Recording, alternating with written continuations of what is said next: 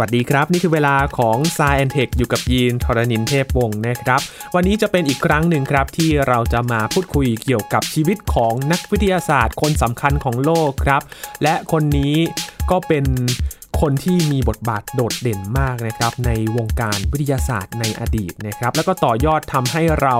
ได้รู้จักกับชื่อเสียง แล้วก็ผลงานรวมถึงความคิด แนวทางที่น่าสนใจของเธอคนนี้ครับ มาทำความรู้จักกับมารีคูรีใน Science Tech วันนี้ครับ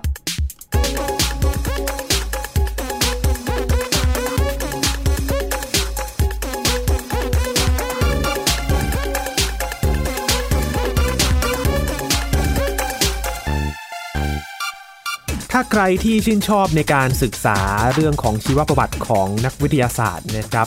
คงจะคุ้นชื่อกับมารีคูรีเป็นอย่างดีนะครับ ถ้าเล่าประวัติโดยคร่าวๆนะครับ ถือว่าเป็นนักวิทยาศาสตร์หญิงที่มี บทบาทที่สำคัญต่อวงการวิทยาศาสตร์ในอดีตมาก ๆ เลยนะครับ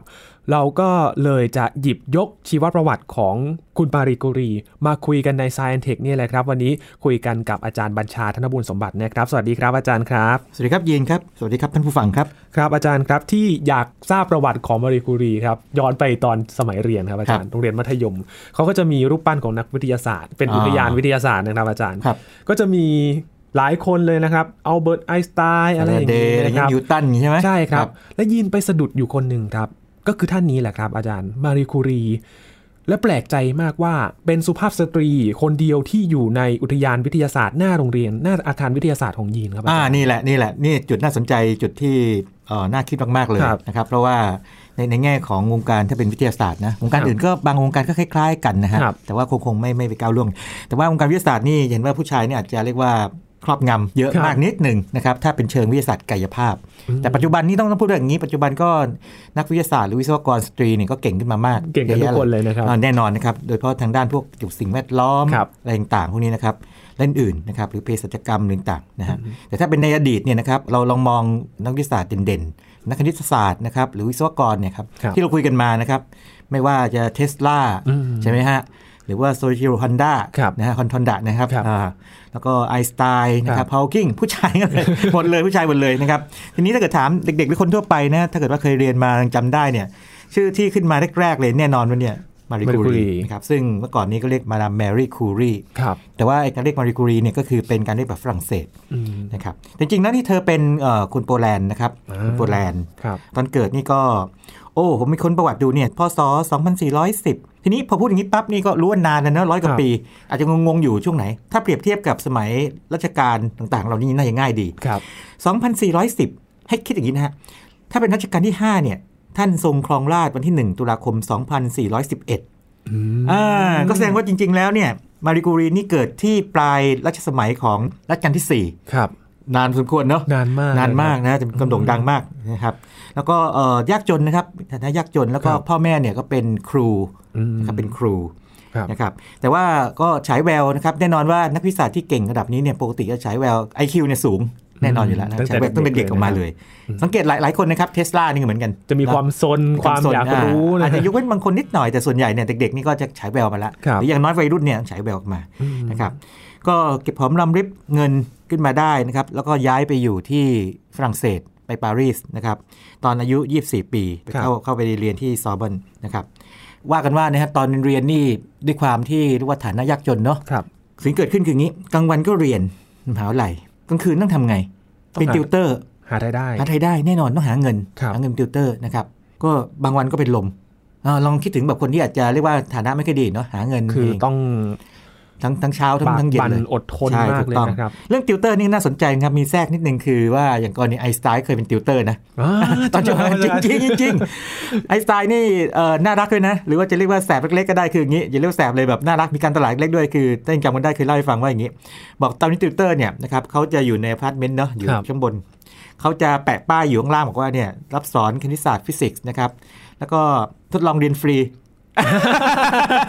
ถ้าถูกใจก็เรียนเลยทำนองนั้นทำนองนั้นปรากฏว่าส่วนใหญ่เนี่ยถ้าเกิดกรณีไอน์สไตน์นี่ไปเรียนแล้วเนี่ยจะอย่างนี้ฮะไม่รู้ว่าคนที่เรียนแล้วจ่ายตังค์เป็นไงนะ แต่ว่าครับบางคนเนี่ยแทนที่จะเรียนแล้วแบบนั้นกลับกลายเป็นคุยถูกคอไงคุยอ่าคุยนอกจากวิทยาศาสตร์ คุยปรัชญาคุยนู่นคุยครับนี่กลายเป็นกันไป เชิงการตลาดเล็ก ๆ นะครับอย่างนั้นครับที่กลับมาที่กุรีใหม่ก็คือว่าครับนะชีวิตในช่วงเริ่มต้นก็จะเป็นแบบนี้นะครับแต่พอสักพักหนึ่งนะครับ พออยู่ได้ประมาณสักสี่ปีเนี่ยตอนอายุ 28เนี่ยนะครับก็พบรักกับ เป็นอาจารย์เปียร์คูรีนะครับซึ่งเป็นศาสตราจารย์ที่ภาควิชาฟิสิกส์ที่มหาลัยที่เทเรียนครับนะครับแล้วก็แต่งงานกันอืมนะครับเรียกว่าเป็นโอ้กิ่งทองใบหยกแล้วมั้งคู่นี้นะคครัรับบเพราะว่าในแง่ของสติปัญญาในแง่ของการงานเนี่ยเสริมกัน เสริมกันแปลว่าสามารถทำให้งานของอีกฝ่ายหนึ่งเนี่ยนะครับไปในดีขึ้นทางเดีไปยวทางเดียวกันกันได้ด้วย ใช่ แล้วก็ในสุดก็เดี๋ยวจะเล่าให้ฟังได้โนเบลไพรส์ด้วยทั้งคู่ครับกับงานที่ทำด้วยกันนี้อืมทำนองนี้นะเพราะฉะนั้นอันนี้คือเป็นกิ่งทองใบหยกจริงๆใช่ไหมครับต้องต้องพูดอย่างนั้นหรือว่าจะเป็นพรหมลิขิตนะครับอาจารย์คงทำนองนั้นนะครับแต่ว่าเออเปียร์คูรีนี่ก็จะเสียไปก่อนนะครับจากอุบัติเหตุทางทางรถยนต์อืมนะครับแต่ว่ามาดามเมริคูรีเนี่ยก็จะอยู่ยาวนิดหนึ่งนะครับครับ ความน่าสนใจของมาริคูรีก็คือได้รับรางวัล Nobel Prize สองครั้งด้วยโอ้กันโหนะครับอาจารย์อันนี้ไม่ธรรมดาแน่แน่นอนว่าสมมติว่างี้เราถามนักวิทยาศาสตร์สักคน คุณคิดว่าชีวิตนี้คุณจะได้ Nobel Prize ไหมผมตอบ โอกาสนี่อาจน่าจะโอเคคงไม่ทุกคนแน่นอนครับบางคนที่เก่งๆอาจอาจจะอยากได้ครับแต่ว่าคนส่วนใหญ่เนี่ยไม่ได้ถูกไหมครับครับ อาจจะได้รางวัลอื่นๆเนี่ยอันนี้อาจจะได้แต่ Nobel Prize นี่มันมันมัน unique มากนะครับได้ถึง 2 ครั้ง ครั้งแรกนี่ได้ Nobel Prize ในฟิสิกส์เนี่ยนะครับปี 1903 จากการทำงานทางด้านเนี่ยกัมมันตรังสีต่างๆนะครับที่ที่เธอสนใจนะครับเรื่องนี้ย้อนกลับไปนิดนึงคืออย่างนี้ฮะเออมันเริ่มมาจากเนี่ยเรนเกนก่อน คือวิลเฮล์มคอนราดเรินต์เกนเนี่ยเขาค้นพบรังสี X ครับเอ็กซเรย์ไงที่ที่เราจะใช้กันอยู่นี่นะครับ โอ้สำคัญยังไง โอ้โหแบบไม่รู้จะพูดยังไงคืออย่างนี้ ทุกคนเคยโดนเอ็กซเรย์ใช่ไหมใช่ครับใช่ไหมเออเพราะฉะนั้นเนี่ยนะครับแล้วก็ในทางการแพทย์นี่เวลาตรวจหาอะไรต่างๆเนี่ยบางทีใช้เอ็กซเรย์ต่างๆแล้วก็มีพัฒนาไปเป็น tomography ต่างๆครับซับซ้อนมาก แล้วก็ในทางเอ่อวิศวกรรมต่างๆ ก็ใช้ในการตรวจสอบ โครงสร้างภายในต่างๆนี่เยอะแยะหมดเยอะมาก แต่สมัยก่อนนี่เขาไม่รู้ว่ามันคืออะไรไงก็เลยเรียกว่าตัว X แล้วกันครับเหมือนกับตอนที่เราเรียนคณิตศาสตร์เนี่ยแทนแล้วค่าด้วยแทน X ค่าเออเราไม่รู้มันคืออะไรนะก็ X จงไว้ก่อนจงจงหาค่า x จากสมการต่อไปนี้อันนี้ครับหรือว่าจงหาค่าจุดๆเนี่ยแล้วก็สมมติว่า x แล้วก็หามันไปเรียกรังสี x ทีนี้เพียงแค่ 2 สัปดาห์หลังจากที่เรนเกนเนี่ยนะครับค้นพบรังสี X เนี่ยนะครับก็บรรดาพวกนักวิทยาศาสตร์นักคณิตศาสตร์ทั้งหลายเนี่ยครับโดยเฉพาะอองรีปวงกาเรนะครับซึ่งเป็นนักคณิตศาสตร์เรืองนามเลยนะครับครับเขาบอกว่าน่าจะมีการศึกษา นะว่ามันคืออะไรกันแน่ใช่ไหมปรากฏว่าก็มีนักวิจัยคนหนึ่งครับเป็นนักฟิสิกส์เนี่ยอองตวนแบ็กเกอแรลเนี่ยก็ไปศึกษาคือทำงี้เอายูเรเนียมได้ยูเรเนียมเนี่ยครับไปวางบนฟิล์มถ่ายรูปครับนะครับแล้วทิ้งไว้ แล้วก็หลังจากนั้นก็เอาฟิล์มเนี่ยไป develop คือสมัยนี้เด็ก ๆ อาจจะเอ่อหรือคนฟังถ้าเป็นเด็ก ๆ หน่อยนะต้องพูดอย่างนี้ ไม่รู้จักแต่ถ้าคนรุ่นผมหรือว่าอาจจะไม่อายุอย่างบ้างระดับหนึ่งต้องใช้คำนี้นะ รู้จักฟิล์มอยู่ครับยังยังรู้จักนะตอนนี้ก็ล้ยังฟิล์มยังหวนกลับมาใช้ฟิล์มอยู่นะครับอ๋อมีเหรออาจารย์จริงป่ะใช่ครับตอนนี้ฮิตมากเลยนะครับกล้องอ๋อฟิล์มมันอาจจะนั่นเป็นเป็นเรื่องแฟชั่นเปล่ากับอ่านะครับกับสุสามัญใช่ใช่ใช่วางบนฟิล์มถ่ายรูปปั๊บเนี่ยสักพักหนึ่งนะครับปรากฏว่าอย่างนี้ มันเกิดเงาดำๆคือครับไปล้างเป็นเงาดำอืมทีนี้แมคคิวเรนี่เป็นนักวิทยาศาสตร์ชั้นดีไงก็ทดลองทั้งกลางวันกลางคืน ในช่วงอากาศธรรมดา คือฟ้าใสธรรมดากับอากาศมีฟ้าร้องฟ้าผ่ามีอะไรทำนองนี้โอ้คือคือไม่ว่าเวลาหรือสภาพอากาศเป็นยังไงเนี่ย เกิดเหมือนเหมือนๆกันอ่าก็แสดงว่ามันไม่ได้ขึ้นอยู่กับสภาพอากาศครับหรือว่าวันวันเวลาถูกไหมอืมแต่ขึ้นอยู่กับไอ้ตัวนี้แหละยูเรเนียมเนี่ยนะครับอ่านะครับแล้วก็ศึกษาต่อไปทีนี้พอเรื่องนี้มันก็จุดประกายพวกนักฟิสิกส์ทั้งหลายเนี่ยนะครับให้ศึกษา แล้วก็ทั้งเปียร์คูรีกับมารีคูรีเนี่ยนะครับก็ศึกษามันจนกระทั่งเรียกว่าลงลึกเลยนะครับได้ Nobel Prize นะครับร่วมกับเบคเคอเรล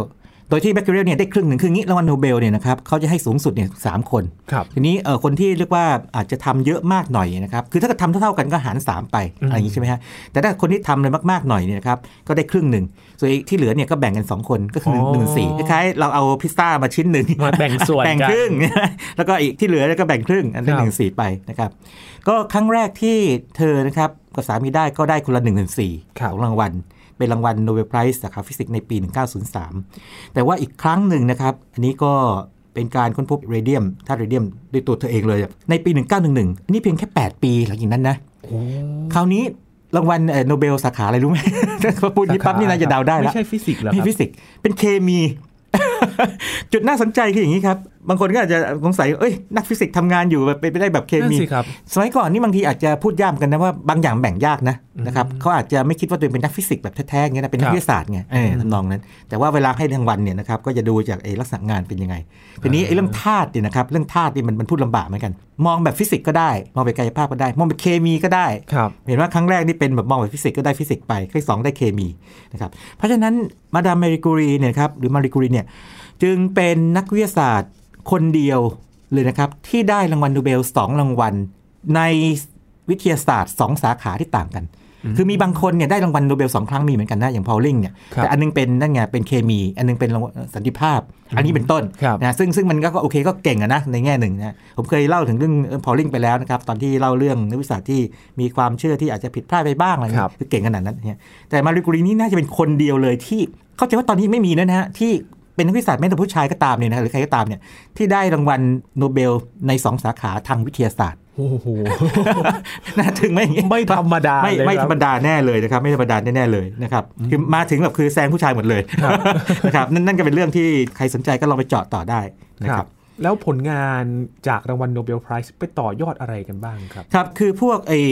สารกัมมันตรังสีพวกนี้นะครับ คือถ้ามองมองแง่ลบก่อนแล้วกันเนาะครับก็ทำให้สุขภาพเราเราเสียได้เนาะแต่ว่าสารกัมมันตรังสีเนี่ยนะครับมันไปใช้งานได้เนาะอย่างธาตุที่เธอพบเนี่ยมีส่วนร่วมค้นพบเนี่ยอย่างโพโลเนียมเนี่ยนะครับครับซึ่งโพโลเนียมเนี่ยก็ตั้งชื่อตามประเทศที่เธอเกิดคือโปแลนด์อ๋อนะครับนะฮะเอ่อมีไอ้เลกอะตอมเมื่อ84เนี่ยครับค้นพบโดยเธอเนี่ยครับตอนที่อายุ 31 ปีเนี่ยโดยการที่สกัดเอามาจากยูเรเนียมนะครับจากแร่พิชเบนนะครับโอ้ต้องใช้เยอะมากนะแบบหลายตันเลยแบบเอามานิดเดียวนะครับนะฮะก็ เนื่องจากมันส่งกัมมันตรังสีมาได้ใช่ไหมใช้เป็นฮีตเตอร์นะครับในพวกยานอวกาศได้นะครับแล้วก็เป็นแหล่งพวกของพวกอนุภาคอย่างพวกนิวตรอนครับนะแหล่งอนุภาคอัลฟาซึ่งเอาไปใช้งานอย่างอื่นต่อได้อีกนี่เป็นต้นนะครับและอย่างธาตุเรเดียมเนี่ยนะครับก็ซึ่งเธอได้รางวัลจากตรงนี้เนี่ยเหมือนกันเนี่ยครับก็เรียกว่าต้องก่อนจะสกัดมาได้นี่นะครับต้องใช้ pitchblende นะครับและ pitchblende เนี่ยสิบตัน สกัดออกมาได้แค่เท่าไหร่รู้ไหมฮะหนึ่งมิลลิกรัม ฟังกันดีนะฮะสิบตันสิบตันสิบตันหนึ่งเนี่ยลองจินตนาการอย่างนี้ รถปกติรถยนต์ที่นั่งธรรมดาแล้วนี่นะครับ รถเก๋งธรรมดาเนี่ยครับคันหนึ่งประมาณสักหนึ่งตัน ตันกว่าๆใช่ไหมสิบตันคือสิบคันเนี่ยนะครับจะสกัดออกมาเนี่ยครับไม่ใช่หนึ่งหนึ่งกรัมนะหนึ่งมิลลิกรัมหนึ่งในพันของกรัม ถ้าเทียบสัดส่วนดิมันต่างกันเยอะมากเลยนะครับ ใช่อาจารย์ใช่ใช่ครับโอ้แล้วก็ไอ้เจ้าอย่างกรณีเรเดียมนี่ก็มีจุดน่าสนใจคืออย่างนี้เอ่อทุกอย่างในโลกนี้เป็นอย่างนี้ฮะ หรือว่าเกือบทุกอย่างผมไม่พูดทุกอย่างดีกว่า หลายอย่างในโลกนี้เป็นอย่างนี้ ตอนเจอใหม่ๆเนี่ยก็จะมีความเชื่อไปปนเยอะเลยครับเนื่องจากว่าโอ้โหมันเรืองแสงได้เนอะอืมนะครับเอ๊ะบางคนก็บอกมันน่าจะดีมั้งพวกพ่อค้าต่างๆเนี่ยเอาไปใส่ไหนใส่ในาฬิกาให้เรืองแสงไงนะครับอืมไปใส่ในเอ่อยาสีฟันให้เรืองแสงด้วยในช่วงแรกๆนะครับ แต่ครับตอนหลังพอพบว่าอย่างเรเดียมเนี่ยมันถ้าเกิดว่า ถ้าเราเป็นคนที่มีสุขภาพปกตินะครับโดนรังสีพวกนี้เข้าไปเนี่ยไม่ดีแน่ๆเลย อันตรายอัใช่นไหมตรายนะครับเพราะฉะนั้นก็ก็เลยก็ถูกนั่นห้ามไปแล้วจริงๆแล้วตัวมารีกูรีเองเนี่ยนะครับก็เรียกว่าเสียชีวิตจากเรื่องการที่รับกัมมันตรังสีมากเกินไปด้วยนะครับนี่ก็ส่วนหนึ่งนะครับครับเดี๋ยวเล่าให้ตอนจบได้นะครับครับแต่ว่าเบื้องลึกเบื้องหลังกว่าจะได้ Nobel Prize มา มีอะไรเกิดขึ้นโอ้โหครับอาจารย์อันนี้เป็นอะไรที่น่าคิดมากเลยนะครับ คือรางวัลโนเบลครั้งแรกนะครับ1903เนี่ยนะครับจากฟิสิกส์เนี่ยคืออย่างนี้ Swedish Academy for Nobel Prize เนี่ยนะครับ แน่นอนว่าพวกกรรมการนี่ผู้ชายครับนะครับ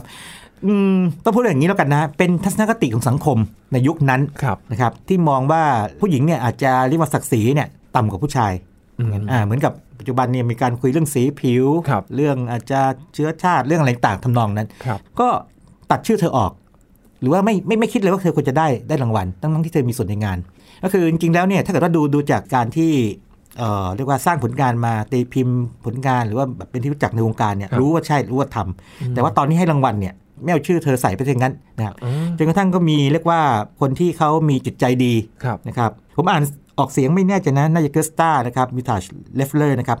ก็เขียนจดหมายแบบส่วนตัวเลยนะครับไปหาสามีของเธอเปียร์คูรีนะครับบอกว่าเนี่ยคณะกรรมการเนี่ย เขามีความตั้งใจหรือว่าเขาเขาอย่างไงนะไม่ใส่เธอเข้าไปโดยหนึ่งในคนที่รับรางวัลไงครับอ่าปรากฏว่ายังไงอะโอ้แน่นอนว่าถ้าเป็นสามีของโอ้มีไปจะโดนแบบนี้เนี่ยทำไง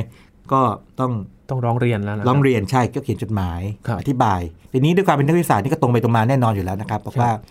ผลงานที่ที่ทำเนี่ยนะครับจะไม่มีวันสำเร็จเลยถ้าถากปราศจากเธออมอันนี้ชัดเจนมากว่าต้องให้รางวัลถ้าไม่ให้นี่มันมันมันผิดก็แน่นอนว่าปรากฏว่า ด้วยความเป็นที่ว่าวิทยาศาสตร์นี่ตัดสินกันด้วยข้อมูลข้อเท็จจริงเนาะครับหลักฐานข้อเท็จจริงเนี่ยนะครับ ก็ให้นะครับอืมก็เลยกลายเป็นนักสุภาพสตรีคนแรกที่ได้รางวัลโนเบลสาขาฟิสิกส์นะครับครับสะท้อนได้หลาย ๆ อย่าง การเมืองอาจารย์วัฒนธรรมนะวัฒนธรรมนะครับอืมแล้วก็อาจจะมองในเรื่องแบบการเมืองของการให้รางวัลอืมนะครับความจริงจะว่าไปแล้วนี่นะครับเอ่อเรื่องไอ้การเมืองของการให้รางวัลเนี่ยรางวัลโนเบลนี่แหละครับครับก็เป็นเหมือนกันแหละไอน์สไตน์ก็เคยโดนแบบนี้ก็เคยทำนองนี้เลย ไอน์สไตน์เนี่ยจริงๆโด่งดังจากอย่างกรณีทฤษฎีสัมพัทธภาพเนาะครับแต่ไม่ได้ไม่ได้รับรางวัลจากนั้นนะฮะไปได้รางวัลจากสมการของไอ้สมการไอ้เรื่องปรากฏการณ์โฟโตอิเล็กทริกอืมนี่เป็นต้น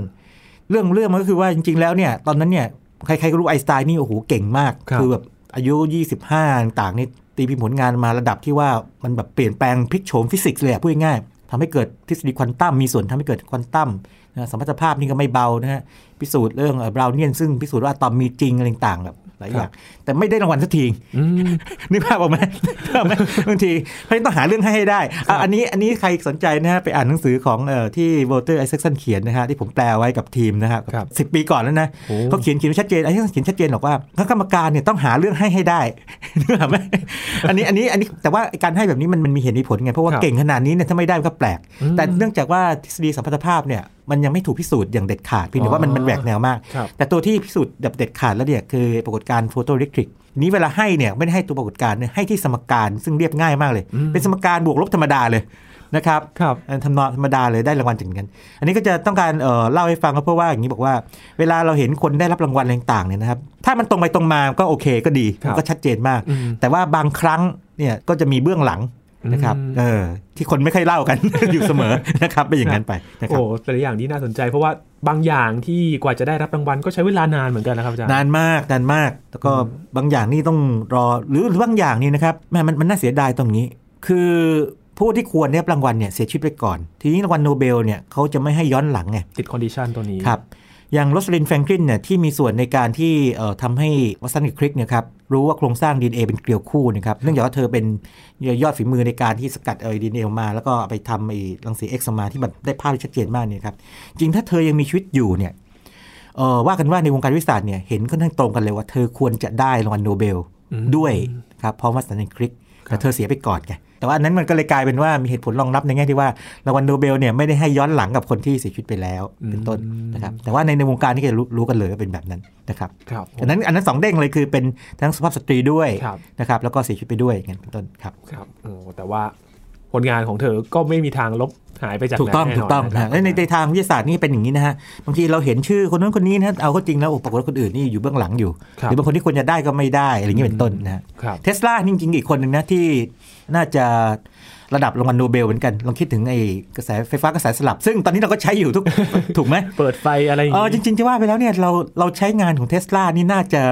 ไม่น้อยกว่างานของนักวิทยาศาสตร์คนอื่น ครับเพราะเราใช้ไฟฟ้าสลับไฟฟ้ากระแสสลับนี่ทุกวันเลยถูกไหมครับ งานของคนอื่นเนี่ยเราจะไม่ได้ใช้เลยก็ได้ หรือว่าแบบใช้นานๆทีอะไรอย่างนี้เป็นต้นครับนะครับนี่นี่ก็ไม่ได้เหมือนกันนะฮะครับจะได้เหมือนกันนะครับอยู่รอบตัวเราเลยครับครับกลับมาที่มาริคูรีกันครับอีกสักครั้งหนึ่งครับนะครับ ก็าจาย์เรื่องคบเล็กบางเรื่องคืออย่างนี้นะฮะเอ่อคำว่า radio activity นะครับหรือกัมมันตภาพรังสีเนี่ยเธอก็เป็นคนที่บัญญัติขึ้นมาอืมอืมนะฮะ ส่งรังสีออกมานะครับอ๋อเพราะฉะนั้นเนี่ยก็เหมือนกับเป็นถ้าเกิดว่าเรียกแบบสมัยใหม่คืออย่างนี้ก็เป็นมารดาของไอ้กัมมันตรังสี แต่ว่าไม่มีใครเรียกแบบนั้นเนาะแต่ถ้าถ้าถามผมนะเรียกได้นะถ้าถ้าอยากจะเรียกเนี่ยเป็นไปได้มากๆเลย ผู้บัญญัติเลยใช่ไหมครับทำนองเป็นผู้บัญญัติเลยนะครับอืมแล้วก็มีบางเรื่องที่อันนี้น่าสนใจมากคืออย่างนี้ใครที่ชอบฟิสิกส์นะครับหรือชอบวิทยาศาสตร์หน่อยนะครับจะรู้ว่ามีภาพถ่ายเก่าภาพหนึ่งนะครับที่อย่างนี้ฮะเป็นนักฟิสิกส์นะครับ นั่งเรียงกันหน้าสลอนเลยนะครับครับแล้วก็ยืนข้างหลังนะครับอยู่ข้างหลังอยู่ โอ้แล้วก็ภาพนี้นะครับโดดเด่นมากเพราะอย่างนี้คือประธานของการจัดการประชุมนะครับครับลอเรนซ์เนี่ยนั่งนั่งอยู่ตรงกลางไอน์สไตน์นั่งติดอยู่ คือไอน์สไตน์นี่ก็จะโดดเด่นมากอยู่แล้วนะหัวฟูๆเนาะนั่งติดอยู่นะครับครับเอ่อ29คนนี่นะครับเขาเรียกว่าการประชุมโซเวย์อันนี้เป็นครั้งที่ 5 เนี่ย การประชุมโซเวย์สำคัญยังไง การประชุมโซเวย์เนี่ยนะครับเป็นการรวบรวมเอาพวกสุดยอดฝีมือครับในฟิลด์มาในทางฟิสิกส์กับเคมีมานี่ครับมา แล้วมาประชุมกันว่าทิศทางของไอ้สาขาเราเนี่ยไปยังไงต่ออืมเป็นการรับเชิญเชิญมานะครับ ไม่ใช่คุณอยากเข้าประชุมก็ประชุมได้อ่าเป็นต้องเชิญต้องได้รับเชิญไปนะครับ ถึงจะเข้าไปประชุมได้ครับทีนี้ในบรรดาคนเรียกว่า 29 คนเนี่ยนะครับในภาพถ่ายเนี่ยโอ้โหแต่ละคนดังๆกันเลยนะครับ ไม่ว่าไอน์สไตน์นี้นะครับลอเรนซ์นะครับนีลส์บอร์ ไฮเซนเบิร์กนะครับ ใครชอบฟิสิกส์เนี่ยจะคุ้นกับชื่อพวกนี้ชโรดิงเงอร์นะครับ อะไรต่างๆเนี่ยแบบเต็มไปหมดเลย เนื้อหาเออหมอปลายมาเอาปลายมามาเลยใช่ใช่คือแต่ว่าถ้าดูภาพพวกนี้มันเป็นเชิงสังคมไงนะฮะครับเรียงมา มีอยู่คนเดียวที่เป็นสุภาพสตรี ก็คือมาริคูรีรีรีใช่นั่งอยู่โอ้แปลว่าอะไรคือแปลว่าอะไร แต่ตอนนั้นได้โนเบลไพรส์ไงเออนะครับก็นั่นไปโดดเด่นมากเลยนะคโดรับดเด่นมากมากฉายแบบแววแบบนั้นมากเลยครับนะครับแล้วถ้าถ้าดูการนั่งนี่ก็ไม่ธรรมดาด้วยเพราะว่าเวลาสมมติว่าถ่ายภาพหมู่เนี่ยแน่นอนว่า ตำแหน่งสำคัญที่อยู่ในภาพเป็นสำคัญ ประธานก็ตรงกลางถูกไหมครับหรือคนที่ยิ่งใหญ่อาจจะไม่ประธานนั่งอยู่ตรงกลาง ที่เหลือก็เป็นดาวล้อมเดือนไงนึกออกไหมอืมลองคิดดูนะฮะประธานของการจัดอยู่ตรงกลางนะครับครับคือลอเรนซ์ท่านเรามองเข้าหาภาพนะ แต่ว่าจริงๆ คือทางซ้ายของประธานเนี่ยนะครับ คือไอน์สไตน์แต่ทางขวาของประธานคือมารีกูรีอืมเห็นเห็นหรือยังว่า โดดเด่นแค่ไหนถ้านะครับเปรียบเทียบเหมือนถ่ายรูปภาพ ในคณะนะครับอาจารย์ตอนรับครับปริญญา คนกลางก็จะเป็นคณบดีทำนองนั้น และด้านข้างก็จะเป็นผู้ใช่บริหารครับก็มองในแง่หนึงก็คือเป็นการให้เกียรติเธอสูงมากครับมากเลยนะครับในขณะที่คนที่แบบเรียกว่าดังมากๆ อย่างชโรดิงเงอร์เพาลีพวกนี้อันนี้อาจจะเป็นแบบคนที่รุ่นเนี่ยอ่อนวัยหน่อยนะยืนอยู่ข้างหลังๆนิดหนึ่งแต่ว่าคนที่ชอบฟิสิกส์หน่อยจะจะรู้จักดีครับ อันนี้ก็เป็นอะไรที่เอ่อเรียกว่าเป็นการยกย่องสำหรับสตรีท่านนี้สูงมากครับเลยนะครับถ้าใครสนใจนะครับลองไปค้นในอินเทอร์เน็ตนะหาง่ายมากเลยนะครับ โซเวย์นี่ก็ S O L V A Y นะครับ Solvay Conference นะครับ แล้วก็ค้นตัวเลข 1927 เข้าไป เดี๋ยวก็โผล่มาเลยนะครับกลายเป็นภาพประวัติศาสตร์ไปเลยภาพประวัติศาสตร์ความจริงเนี่ยบางทีเมื่อก่อนไม่เคยคิดนะว่าภาพพวกนี้มันจะแบบไม่สำคัญยังไงนะนั่นสิแต่พอเวลาผ่านไปเนี่ยมันมีค่ามากอืมนะฮะโอ้บางคนนี่ผมเคยเห็นในบางที่นี่ติดขึ้นบนแบบผนังห้องอะไรเงี้ยครับภาพวิชาฟิสิกส์บางที่อาจจะทำอย่างนี้นะครับเพราะว่านี่มันเป็นภาพคลาสสิกไงคือนี่คือสุดยอดเอางี้ในบรรดา 29 คนเนี่ยมีถึง 17 คนที่ได้ Nobel Prize ครับ ก็คือเอาสุดยอดของโลกมานะครับอืมเซอร์เวย์นี่ก็จะจัดมาจนถึงปัจจุบันนะครับ แล้วก็เอ่อปกติจะทำสามปีจัด 3 ปีครั้งครับนะครับ แต่บางช่วงถ้าเกิดมันเกิดสงคราม หรือเกิดอะไรต่างๆเนี่ยนะครับ ก็จะเว้นไปว่างเว้นไปครับครับผมพูดถึงสงครามครับมีเรื่องราวที่เกิดขึ้น แล้วก็อาจจะคาบเกี่ยวกับช่วงเวลาสงครามโลกด้วยแหละครับอาจารย์โอ้อันนี้น่าสนใจคือ ผมก็เพิ่งรู้จากการที่ไปค้นคว้าเรื่องนี้เหมือนกันนะความจริงตอนตอนเรียนเด็กๆนี่น่าจะรู้เรื่องพวกนี้นะสนุกดีคืออย่างนี้ครับครับ ระหว่างทำวิจัยไปเนี่ยนะครับ ก็คราวนี้สงครามโลกครั้งหนึ่งก็แบบปะทุขึ้นมาเนาะอืมนะครับ ขึ้นมา เกิดอะไรขึ้น งานวิจัยก็ทำต่อไม่ได้นะครับอ๋อมาริคูรีเนื่องจากเก่งทางด้านกำลังสีไงครับแล้วก็บอกว่าใช้เครื่องไม้เครื่องมือไงรู้ว่าทหารที่อยู่แนวหน้าเนี่ยทหารของฝรั่งเศสที่อยู่แนวหน้าเนี่ยนะครับเรียกว่างี้โอ้โหแบบไม่เคยมีอุปกรณ์การแพทย์เลยครับทีนี้ตัวเธอเองเนี่ยแน่นอนไม่ใช่แพทย์ใช่ไหมแต่ว่าเธอใช้ความรู้ทางด้านกำลังรังสีเนี่ย เออทำไงดีอะเธอก็เอาเครื่องเอ็กซเรย์ไปติดบนรถ อ่านะครับ เพื่อที่จะว่าจะให้เรียกว่าเจ้าหน้าที่เนี่ยครับ ขับไปเพื่อที่จะสมมติว่าอย่างนี้ทหารถูกยิงมา ถูกสะเก็ดอะไรต่างๆแบบว่ามันฝังอยู่ในเนื้อเนี่ยนะครับครับเอ็กซเรย์ว่าตรงไหนต้องผ่าตัดเอาออก ไปช่วยทหารตรงนี้อ๋อแล้วสิ่งที่เธอทำคืออย่างนี้นะครับรถทั้งหมด 20 คันนะครับ แล้วเธอก็ไปสอนทีมผู้หญิงครับนะครับ ให้เป็นคล้ายๆกับคนที่เอ่อ operate เครื่องเพื่อพวกนี้ติดไป แล้วตัวรถเนี่ยก็น่าน่าน่าสนใจมาก แปลเป็นภาษาอังกฤษอย่างนี้ เข้าใจว่าน่าจะเรียกเป็นภาษาฝรั่งเศสนะครับนะครับ แต่ว่าแปลเป็นภาษาอังกฤษว่า little curies little curie คือคูรีน้อยอ่าชื่อรถของเธอเป็นอย่างนั้น แล้วตัวเธอเองนะครับ ก็เป็นหนึ่งในคนที่ไปกับรถนะครับขับรถเองด้วยนะขับรถเพื่อไปเองด้วยบริการไปที่แถวแนวหน้าเลยนะครับครับ ที่ทหารแบบเรียกว่าบาดเจ็บอะไรเงี้ยไปทำงี้อืมแล้วก็พาลูกสาว ไปด้วย โดยการสอนลูกสาวให้ทำงานอ่ามารีนอ๋อบินลูกสาวนะครับเพราะฉะนั้นเรื่องนี้เป็นเรื่องที่น่าสนใจมากคือเป็นบทครับเรียนที่ว่าอย่างนี้นักวิชาที่เก่งๆ หรือว่าคนที่เขามีแพชชั่นในการทำงานต้องใช้คำนี้ก่อนนะต่อให้มีอะไรมาทำให้งานก็สะดุดเนี่ยนะครับเช่น ถ้าเป็นนักวิจัยเป็นนักวิชาเป็นนักวิจัยทำวิจัยไม่ได้ ก็ยังสามารถใช้ความรู้ความเชี่ยวชาญตัวเองเนี่ยนะครับต่อยอดอย่างอื่นได้ ไปทำประโยชน์เรื่องอื่นได้อืมนะครับโอ้แล้วก็ประโยชน์มากเลยประมาณกันว่ามีทหารนะครับหนึ่งล้านคน ที่ได้รับการบริการจาก Little Curie หรือว่ากูรีน้อยครับนะครับถ้ามองในปัจจุบันเหมือนเป็นรถเอ็กซเรย์เคลื่อนที่ไหมครับถูกต้องาจารย์ถูกต้องเพราะฉะนั้นที่มตวจสุขภาพกันใช่ใช่เพราะฉะนั้นเนี่ยถ้าเกิดเราคือคือไม่มีใครเคลมว่ามาริกูรีเป็นเอ่อมารดาของรถขึ้นไอเอ็กซเรย์เคลื่อนที่พวกนี้นะ แต่ว่าถ้าเกิดว่าคราวหน้าถ้าเกิดว่ามีโอกาสไปขึ้นรถเอ็กซเรย์เคลื่อนที่นะครับหรือเห็นภาพวิ่งมาอริยู่โกนะครับรีให้นึกถึงเลยคิดนะถึคงรับมาริกูรีเลยว่าครั้งหนึ่งเธอเคยใช้ความเรียกว่ามีจิตใจดีของเธอและบวกความรู้ความสามารถนะครับแล้วก็ลงมือทำเองด้วยนะครับในการให้บริการเพื่อนร่วมชาติครับ ในแง่ดีอันนี้ครับอันนี้ก็เป็นอะไรที่ที่น่านักคิดนะครับ แล้วคิดว่าทุกสาขาอาชีพน่าจะทำแบบนี้ได้เหมือนกันครับนะครับคล้ายๆกันอืมครับโอ้โหสุดยอดเลยครับมารีคูรี ถ้าย้อนกลับไปเมื่อสักครู่มีงานประชุมนะครับที่อาจารย์บอกสเวไปอ่านั่นแน่นอนว่าอันนั้นโอ้นักศิษย์มาเจอกันนั่นครัเด่บนมาก แล้วคนที่โดดเด่นจริง ๆ ที่สุดในงานจริงก็ไอน์สไตน์นี่แหละเอออันนี้อันนี้เป็นที่รู้กันนะครับแล้วก็เป็นครั้งแรกที่มาริกูรีกับไอน์สไตน์นี่ก็เจอได้พบกันอ๋อนะครับแล้วก็เป็นเป็นเพื่อนกันก็ที่หนังสือผมแปลเคยแปลไว้กับเพื่อนๆนี่นะครับก็เรื่องมีเรื่องเล่าด้วยว่าฝรั่งนี่บางทีอย่างนี้ชอบไปปิกนิกขึ้นภูเขาไปปิกนิกก็ชวนมาริกูรีไปแล้วก็เดินคุยกันไปนะครับส่วนพวกเด็ก ๆ ลูกของเอ่อมาริกูรีนี่ก็อาจจะวิ่งไปอะไรอย่างนี้นะฮะครับปรากฏว่า ไปปิกนิกเนี่ยนะครับลูกๆเขาก็วิ่งมามาหาใช่ไหมมาหาผู้ใหญ่ใช่ไหมครับเขาก็แบบขำขำขำอะไรคืออย่างนี้ แทนที่จะมาเรียกว่าชื่นชมธรรมชาติอันสวยงามเนี่ยคุยกันเรื่องงานนะครับไอน์สไตน์บอกเนี่ยคิดออกแล้วไอ้เรื่องรู้เรื่องนี้แบบนั่นไปเงี้ยเล่าให้กูดีฟังผมว่าผมต้องแบบนี้แน่เลยอย่างนี้นะครับแล้วปรากฏว่าสิ่งที่เกิดขึ้นก็คือเด็กๆก็หัวเราะฟังไม่รู้เรื่องไงแบบแต่ว่าแต่รู้รู้รู้ว่าเป็นงาน เพราะว่ามันมันไม่ใช่เรื่องที่แบบว่ามาแบบสวนเอ่อเรียกว่ามาท่องเที่ยวมาอะไรอย่างนี้มาพักผ่อนนะฮะไปคุยกันเรื่องงาน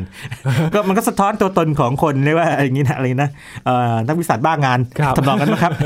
นะครับเหมือนอะไรอย่างเงี้ยที่เราคุยกันบางทีเราคิดงานไม่ออกบางทีอาจจะไปทำอย่างอื่นอาจจะคิดออกเหมือนอย่างนี้ที่เป็นทำนองเล่นแล้วทำนก็องคิดนั้นงานอทำนออกงนั้นครับแล้วก็มีอยู่จังหวัดหนึ่งในชีวิตที่อย่างนี้ใครสนใจลองไปอ่านประวัติเธอก็ได้นะคครัรับบก็มีอุบัติเหตุในในชีวิตอะไรบางอย่างนิดนึงนะครับต้องใช้คำนี้กันเนาะปรากฏว่าก็โดนสังคมถล่มเธอ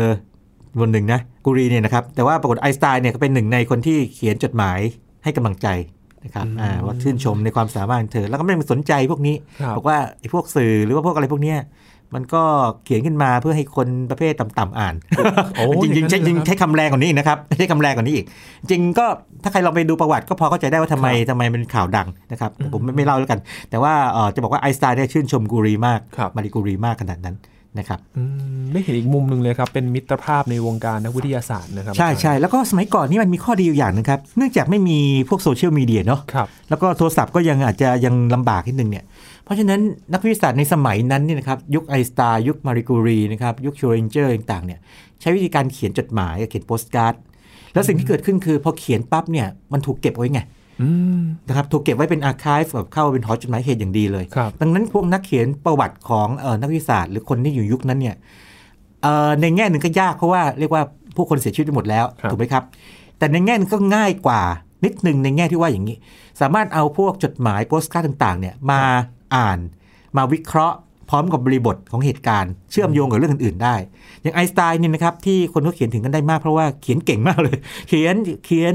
เล่าเรื่องบนเอ่อหรือว่าเล่าหรือว่าความสุขความทุกข์ต่างๆ หรือครับคิดอะไรออกเนี่ยเขียนให้เพื่อนคนโน้นคนนี้นะครับปรึกษาอืมเต็มไปหมดเลยนะครับหรือกับเพื่อนเพื่อนบางคนชื่อโซโลวีนเนี่ยอย่างคนนี้ไอน์สไตน์ก็เขียนเยอะมากครับเป็นแบบนั้นแต่ที่ปัจจุบันนี้นะครับอย่างตอนนี้แบบผมกำลังแปลหนังสือของไอ้ดาวินชีอยู่เนี่ยคนเขียนคือไอแซคสันเนี่ยเขาเขาบ่นให้ฟังว่าอย่างนี้เขาบอกว่า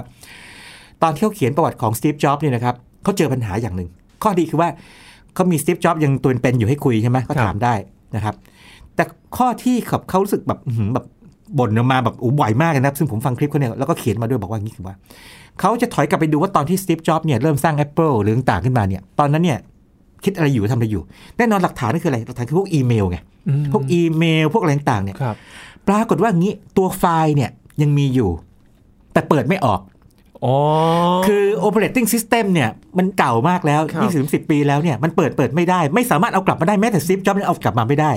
นะครับ ก็ก็เลยไอซ์สันบอกว่าคนยุคนี้นะใช้ดีนะ เขียนบนกระดาษบอกกระดาษเนี่ยเป็น operating system ที่ดีที่สุด อย่างกรณีดาวินชี500 ปีเนี่ยนะครับครับผ่านไปนี่ก็ยังยังสามารถอ่านได้อย่างนี้เป็นต้น แต่ว่าพวกอีเมล หรือว่าเอ่อข้อความใน Facebook ข้อความใน Twitter เนี่ยนะครับอืมไม่แน่นะ ถ้าเราอยากจะเอากลับมานี่ใช่ว่าจะอาจจะได้นะครับอะไรอย่างนี้เป็นต้นครับ อันอย่างนี้ตอนนี้ไม่รู้มีใครใช้อะไรเขาเรียกอะไรไฮไฟ Hi-Fi อะไรอย่างเงี้ยไม่แน่ใจยินกู้ไม่ได้แล้วครับอาจารย์ จริงไหมใช่คจรับริงๆไหมอ๋อเออใช่ มันสมัยนี้โอ้มหนึ่งมสองไม่กล้าพูดเลยเรื่องนี้อาจจะจริงเพราะว่าพวกนี้เมื่อตอนที่เอออันนี้ผมก็นานเหมือนกันนะครับตอนที่ผมอยู่ประมาณสักปีปีสี่เนี่ยครับครับ เคยเขียนพวกคล้ายๆกับเอาโปรแกรมกราฟิกทำแอนิเมชันมาร่วมกับรุ่นน้องเนาะอธิบายทฤษฎีไอน์สไตน์สมรรถภาพเนาะออกมา ตอนนี้ปรากฏว่า ไฟล์หาไม่เจอไม่ว่า แต่ต่อให้หาไฟล์เจอเนี่ยไม่มีโปรแกรมจะเปิดละ เพราะว่าตัวโปรทั้งโปรแกรมและ OS เนี่ยนะครับ operating system เนี่ยไม่มีแล้วเป็นต้นครับนะครับแล้วก็โปรแกรมที่ผมเคยเขียนไว้เล่นพวกสนุกเกอร์สนุกเกอร์นี่เคยเขียนไว้เนี่ยเคยก็เอากลับลองมามารันใหม่รันรันไม่ได้ละ ทั้งทั้งๆที่มันยิงมันยังมันก็ยังเป็นมันก็ยังเป็นไอ้ไอ้พีซีอยู่อย่างนี้นะครับครับ OS เปลี่ยนหมดละนะครับโอ้อันนี้คือไม่ไม่เกิน 20 10 ปีเองนะแต่รู้อายุเลยครับครับอันนี้ก็น่าน่าสนใจนะครับว่าเป็นเป็นอะไรที่เรียกว่าเออบางบางครั้งการบันทึกเนี่ยเราคิดว่าสมัยใหม่นี่ดีกว่าข้อมูลเยอะอะไรเงี้ยครับแต่เวลาผ่านไปไม่นานเลยนะครับ อย่างซีฟจ็อบนี่เวลาผ่านไปไม่ถึงไม่ถึง 30 ปีเนี่ยนะครับไม่สามารถเอาข้อมูลกลับมาได้เลยอืมนะครับนั่นขนาดคนอยู่วงการแท้ๆนะครับเนี่ยกลายเป็นข้อจำกัดบางอย่างที่เกิดขึ้นกับเทคโนโลยีเลยนะใช่อาจารย์ใช่คใช่รับ มากันที่อีกเรื่องหนึ่งของเรื่องสักเรื่องสุดท้ายแล้วกันเนอะครับโอ้ครอบครัวนี้ครอบครัวลูกนักไม้วิหล่สานสตได้ร์ไกลต้นนะฮะแท้ๆเลย คือตัวเธอได้โนเบลไพรส์ครับสองครั้งสามีได้ ลูกสาวของเธอก็ได้ Nobel Prize ทางเคมี1935จากการทำเรื่องกัมมันตรังสี เข้าใจว่าคงลูกไม้ตกไม่ไกลต้นจริงแหละครับน่าจะซึมซับจากพ่อแม่อืมนะครับ ได้ Nobel Prize ด้วยนะครับครับได้ได้กับสามีอ๋อคนละครึ่งไป นะครับครับก็เรียกว่าเป็นครอบครัวนักวิทยาศาสตร์รางวัลโนเบลนะครับพ่อแม่ลูกได้หมดครบเลยครับแต่ว่าคุณแม่นี่เก่งเก่งที่สุดนะครับอืมเป็นอย่างนั้นโอ้โหแล้วก็นี่เป็นบางแง่มุมที่น่าสนใจของมาริกูรี ซึ่งถ้าสนใจก็ลองไปค้นในเว็บในอะไรต่างๆครัหาบภาพเก่าๆดู ถ้าเกิดว่าอาจจะไม่สะดวกในการอ่านตอนนี้เราหาภาพอย่างที่ผมบอก Survey Conference ครับนะครับขึ้นมาดูนะครับถึง927อะไรอย่างนี้นะครับอืมจะเจออะไรสนุกๆเต็มไปหมดเลย ครับ แต่พูดถึงชีวิตมาริกูรีช่วงสุดท้ายก็เตือนใจ หลายๆคนเหมือนกันโอ้นะครับใช่ใช่เพราะว่าเธอเสียชีวิตจากมะเร็งเม็ดเลือดขาว ซึ่งก็เราได้ไม่ยากว่าก็คงมาจากการที่ไปจับต้องหรือว่าต้อง handle คือพวกครับสารกำมะถันสีเยอะ เพราะว่าในสมัยนั้นยังไม่รู้ไงคืออย่างที่บอกคือว่าอย่างที่เล่าคือว่าเอาไปใส่ในยาสีฟันอย่างนี้อะไรต่างๆนี่นะคือยังไม่รู้จริง ๆ แต่พอรู้แล้วเนี่ยนะครับก็เป็นประโยชน์นะครับจะได้ใช้ให้ถูกทางครับครับโอ้โหเป็นสุดยอดนักวิทยาศาสตร์หญิงเลยนะครับ ที่สร้างผลงานแล้วก็ทำให้เราได้เห็นต้องเรียนชีวิท่านต่ผู้ฟังถ้าเกิดสนใจท่านไหนเป็นพิเศษก็อาจจะ บอกว่านะครับกันได้บอกผ่านนะครับนะครับทางเว็บหรือว่าทางสื่อต่างๆที่เรามีอยู่นะครัครับบผ่านไทยพีเอสพอดแคสต์นี่มาครับจริง ๆ นักวิทยาศาสตร์มีมากมายหลายคนเลยนะครับผ่านครัหูบผ่านตาเราไปอยากทราบคนไหนแจ้งมากันได้นะครับ วันนี้ขอบคุณอาจารย์บัญชามากๆเลยยินดีครับมากครับ นี่คือ s าย e n t e c h นะครับคุณผู้ฟังติดตามรายการกันได้ที่ thaipbspodcast.com ครับรวมถึงพอดแคสต์ช่องทางต่างๆ ที่คุณกำลังรับฟังอยู่นะครับไม่ว่าจะเป็น Apple Podcast Google Podcast หรือว่า Spotify SoundCloud นะครับค้นหาคำว่า s าย e n t e c h อัปเดตเรื่องราววิทยาศาสตร์เทคโนโลยีและนวัตกรรมกับเราได้ที่นี่ทุกที่ทุกเวลาเลยครับ ช่วงนี้ยีนทรณีนเทพวงศ์พร้อมกับอาจารย์บัญชาท่านบุญสมบัติลาไปก่อนนะครับ สวัสดีครับ